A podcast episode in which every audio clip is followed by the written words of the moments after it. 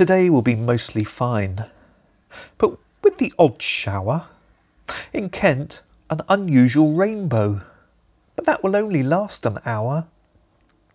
In Somerset, it will be mostly okay, but there'll be some peculiar rain. In Dorset, an outbreak of freaky wind. In Cheltenham, mostly the same.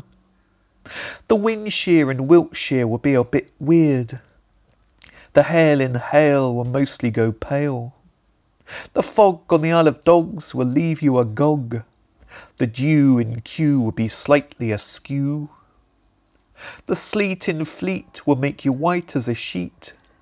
The drizzle in Brizzle will be uncommon. I couldn't think of a rhyme. The rain in Staines will be strange. The gloaming in Wyoming will leave you moaning. The view, see, in Newquay will be spooky. A flurry in Surrey will make you sigh with worry. A storm in Bourne will be nothing like the norm. It's chilly on the Isles of Scilly, and it will give you the willies. So that's the weather. It will mostly be fine, but with the odd shower.